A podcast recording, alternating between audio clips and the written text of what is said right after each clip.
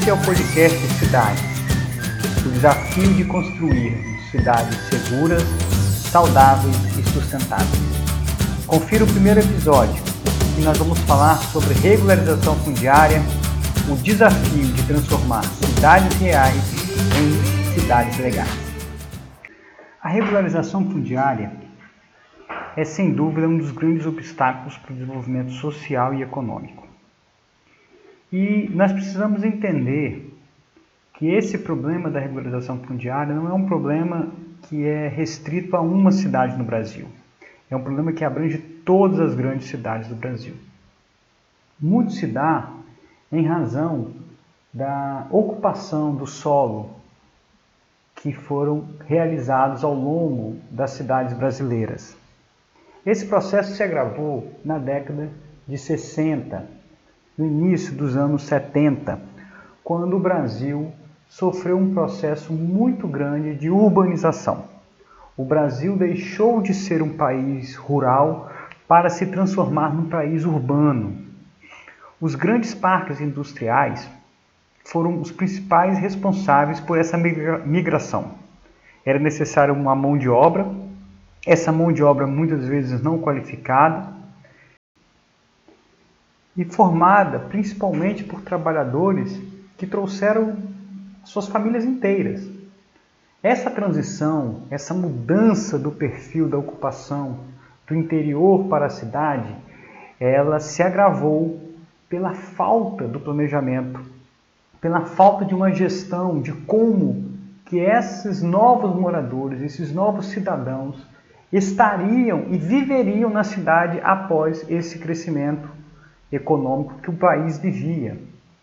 É, é muita inocência se pensar que esses trabalhadores voltariam para suas casas no final de, desse trabalho, né, dessas construções desses parques industriais. Então, não se tinham acomodações adequadas, eram reduzidas os espaços físicos das cidades, aonde se tinha essa infraestrutura, o que levou essa ocupação a ser feita de forma desordenada, Assim começaram a se surgir os loteamentos irregulares e os assentamentos precários. Essas áreas que agora eram ocupadas por esses trabalhadores eram áreas que não tinham condições nenhuma é, de habitabilidade. Não se tinha saneamento, não se tinha pavimentação, não se tinha iluminação pública, não se tinha equipamentos comunitários, não se tinha equipamentos públicos como escolas, postos de saúde e outras coisas mais. No Brasil, atualmente, estima-se que 50% dos imóveis urbanos possuem algum tipo de irregularidade. Investir em políticas públicas que corrijam esse desvio e tirem o cidadão da situação de precariedade, tanto habitacional quanto jurídica e legal, é, portanto, um dever do Estado. Sem o título de propriedade, além de não haver garantia legal do direito, não há acesso, por exemplo, a crédito bancário, financiamento para melhoria dos imóveis, além de deixar à margem da lei e da sociedade essas pessoas que muitas vezes vieram e ocuparam aqueles espaços, muitas vezes incentivada pelo poder público. A culpa do poder público dá tanto na ação quanto na omissão. Essa situação ainda irregular que essas famílias moram muitas vezes impedem a chegada de serviços públicos essenciais, como tratamento de água, coleta de esgoto, coleta de resíduos sólidos. É... Ainda, muitos deles é, estão em áreas de risco, estão em áreas de proteção ambiental. Isso gera criminalidade, isso gera violência. Ou seja, esses cidadãos que foram tão responsáveis para o crescimento econômico do Brasil e das cidades brasileiras ainda vivem sem que tenha-se de fato uma política de governo, uma política de Estado para tratar desse problema. No Brasil, esse processo de regularização fundiária sempre foi um processo lento, um processo moroso, um processo com muita burocracia, onde praticamente é, desincentivava os gestores públicos a realizarem é, projetos de regularização. Eram processos de 5, 6, 10 anos de existência por conta de todo um arcabouço legal complexo e pode-se dizer até injusto com as pessoas que ali moravam. Foi no ano então de 2017 que foi instituída uma nova legislação, a Lei 13.465, que é a lei que trata sobre regularização. Foi a primeira lei brasileira, 2017, onde foi abordado apenas o tema de regularização fundiária. Todos os outros processos que tratavam é, desse assunto, eles estavam imbuídos em alguma legislação e era um, um capítulo de uma legislação. Mas em 2017 foi aprovada a Lei 13.465, que trouxe normas gerais para que os procedimentos é, de regularização fundiária fossem estabelecidos e assim é, pudéssemos ter um processo mais democrático, um processo mais acessível e um processo que pudesse chegar realmente a todas as pessoas. No ano de 2018, foi também instituído o decreto 9310, que veio trazer uma normatização dessa legislação federal, simplificando ainda mais e tirando né, questões de dúvida ou questões assim que pudesse ser feito. É, essa nova lei, a 13.465 e o decreto 9.310, eles trouxeram questões importantes e é algumas dessas questões que eu gostaria de estar trazendo para vocês hoje. A primeira coisa é a lei tem como objetivo principal assegurar a prestação de serviços públicos bem como melhorar as condições urbanísticas e as, as condições ambientais desses, desses, dessas ocupações, desses núcleos urbanos que foram constituídos ao longo do tempo.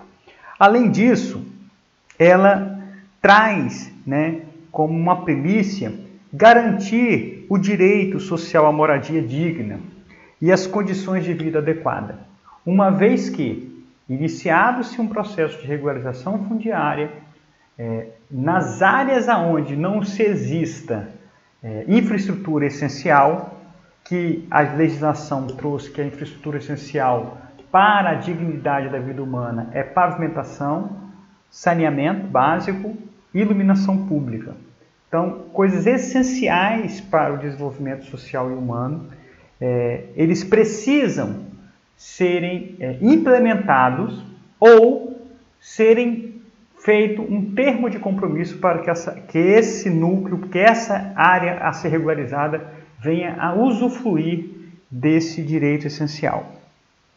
É, traz também uma questão importante que é a garantia legal da efetivação da função social da propriedade, garantindo assim né, aos ocupantes desses núcleos é, o seu direito real de propriedade, bem como aos seus é, herdeiros, que passam a ter a garantia e o reconhecimento legal do título de propriedade. Outra coisa importante que a nova legislação trouxe é a possibilidade de, dentro de um mesmo projeto de regularização, você englobar as duas modalidades previstas, que é a regularização de interesse social e a regularização de interesse específico. Além disso, a lei permite também que dentro daquela área, por exemplo, se houver dentro daquela região uma área de APP ou unidade de conservação ou área né, de proteção de mananciais, a lei prevê e permite que você faça um desmembramento. Você regulariza numa primeira etapa a área que não está englobada dentro dessas três modalidades ambientais, deixando a outra área para ser concluída posteriormente, assim que apresentado um relatório é, ambiental mostrando que a regularização fundiária ora proposta irá trazer benefícios é, para aquela comunidade e, consequentemente, para o meio ambiente. Além disso, para a conclusão de um processo de regularização fundiária e a titulação ali dos seus ocupantes, é necessário que você tenha três relatórios técnicos: um relatório urbanístico, um relatório ambiental e um relatório jurídico. O que, que ficou é, muito simples e o que ficou muito prático para os gestores públicos poderem promover a regularização fundiária nessas áreas é que a lei trouxe a especificação do que tem que conter nesses relatórios. Do que você tem que colocar naquele relatório, não ficando de forma subjetiva, o que é muito bom para um processo de regularização fundiária. Então, não é o que eu acho que deve ser, é o que a lei estabeleceu que seja. E isso trouxe realmente um grande avanço e trouxe uma definição mais clara, é, normatizando esses procedimentos e deixando eles de forma mais simples e menos burocrática. Uma outra coisa muito é, comemorada né, e que realmente veio ajudar nesse desafio de transformar cidades reais em cidades legais é o que nós chamamos de direito de laje. É muito comum nessas comunidades onde a pessoa tem um imóvel e aí o seu filho casa, ele constrói em cima e aí assim vai sucessivamente. Antigamente não se tinha uma legislação específica que permitisse que essa unidade habitacional pudesse ser regularizada. A única exigência que a lei faz em relação ao direito de laje é que essa unidade habitacional ela tenha características próprias e únicas. Ou seja, precisa ter um medidor de relógio individual, conta de água individual, entrada individual. Ou seja, tem que mostrar que aquele imóvel realmente mora-se uma família distinta da, do imóvel é, inferior ou do imóvel superior. Isso, é, com certeza, trouxe um avanço muito grande para essas famílias que têm uma essa realidade é muito comum nessas comunidades. Agora, entre todos os avanços que a nova legislação trouxe, é, para mim tem um que realmente é, foi o grande diferenciador e pode ser ele sim, na minha visão, o divisor de águas para que as regularizações fundiárias possam se tornar uma prática efetiva é, em território nacional, que foi a possibilidade da instauração da regularização fundiária, não só pelo município, não só pelo Estado ou pela União, mas principalmente a possibilidade que essas regularizações pudessem ser promovidas pelos seus beneficiários, de forma individual ou de forma coletiva, pelo Ministério Público, por associações de moradores, por entidades que atuam na promoção do desenvolvimento social, como ONGs, institutos, enfim, o processo da regularização não estar mais somente a cargo do poder público.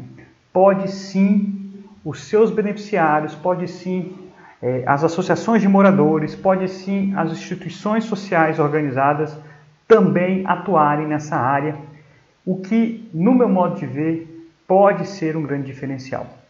E falo isso porque nós temos visto no Brasil muitas entidades que já começam a atuar nessa área já começam a instaurar, a instaurar esses processos e que com certeza vai fazer com que a regularização possa ser alcançada por todos aqueles que mais precisam e que esses moradores, que, esse, que esses núcleos urbanos possam chegar a ter os seus títulos de propriedade garantidos e realmente efetivados. Esse foi o podcast Cidades, com o tema Regularização Fundiária o desafio de transformar cidades reais em cidades legais.